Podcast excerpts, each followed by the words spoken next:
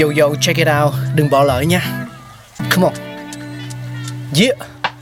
Thankful we got con người sáng tạo mà sống dồi dào tình tuổi trời sao vương cao là tích tắp phát minh đầy ắp xây đắp tương lai có một không hai nhưng liệu có ai còn nhớ dùng Xin được gửi lòng biết ơn vô hạn đến những con người không ngừng sáng tạo, mang đến những phát minh mới thay đổi cuộc sống.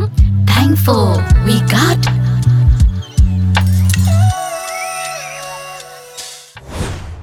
Xin chào, xin chào, xin chào. Chào mừng mọi người đang quay trở lại với không gian khám phá những phát minh quan trọng khó có thể thiếu được trong xã hội loài người của Pladio Podcast.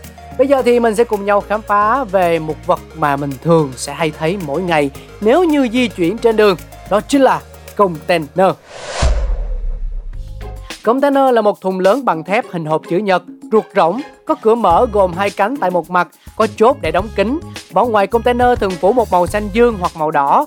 Tuy nhiên vẫn có những màu khác tùy thuộc vào nhà sản xuất hoặc người sử dụng. Trước thế kỷ 18, các thùng chứa dạng như container đã được sử dụng trong vận chuyển hàng hóa, nhưng chúng chỉ được làm từ những nguyên liệu như gỗ và kích thước không theo một tiêu chuẩn nào.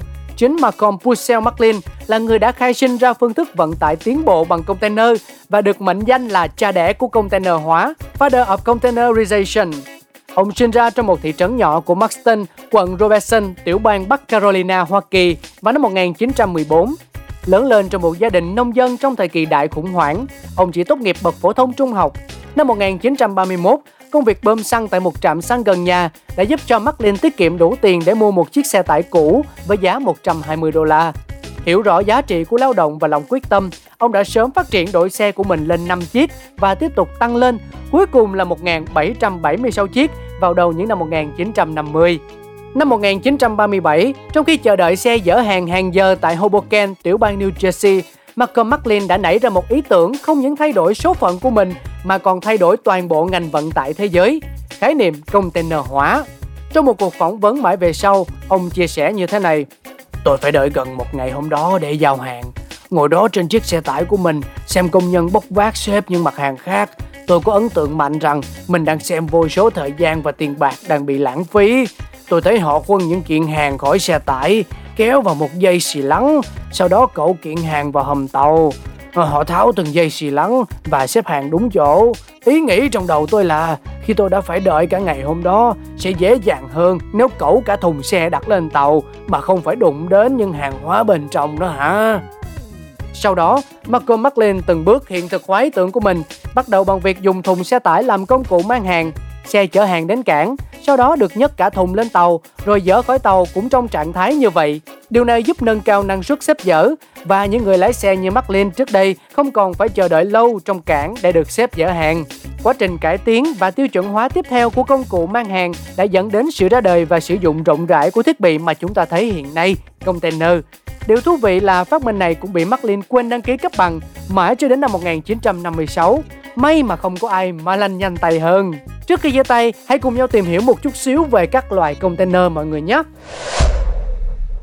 Đầu tiên là container thường, ký hiệu là DC, dry container hay còn gọi là container khô, chính là loại nguyên bản sản xuất theo tiêu chuẩn, chủ yếu được sử dụng trong vận tải phục vụ thương mại.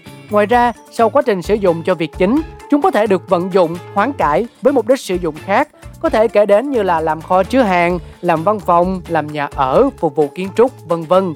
Tiếp theo, container lạnh, ký hiệu là RF, Reefer Container, được trang bị thêm hệ thống làm lạnh, chuyên sử dụng để vận chuyển hải sản, đồ đông lạnh hoặc những sản phẩm yêu cầu bảo quản ở nhiệt độ thấp. Thứ ba, container hở nóc, ký hiệu là OP, Open Top Container. Loại này được thiết kế hở nóc và thường phủ bạc bên trên. Thứ tư, container flat rack, ký hiệu là FL, chuyên chở hàng cồng kềnh quá khổ, mặt hai bên và nóc thiết kế hở và phủ bạc. Tiếp theo đó là container cao, ký hiệu là HC, 2 cube, cái này lớn hơn loại thường giúp tăng khối lượng chứa hàng. Thời hiện đại, các nhà sản xuất đã thống nhất kích thước container theo tiêu chuẩn ISO. Tiêu chuẩn này được thay đổi theo từng thời kỳ, phù hợp với kích thước và tải trọng của các loại xe vận tải đường bộ.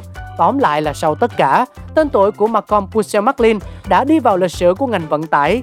Đó là những gì chúng ta có trong số phát sóng hôm nay. Rất vui khi quý vị thính giả quan tâm theo dõi. Chúng ta chắc chắn sẽ còn gặp lại nhau trong những số phát sóng tiếp theo. Xin chào tạm biệt. Mua.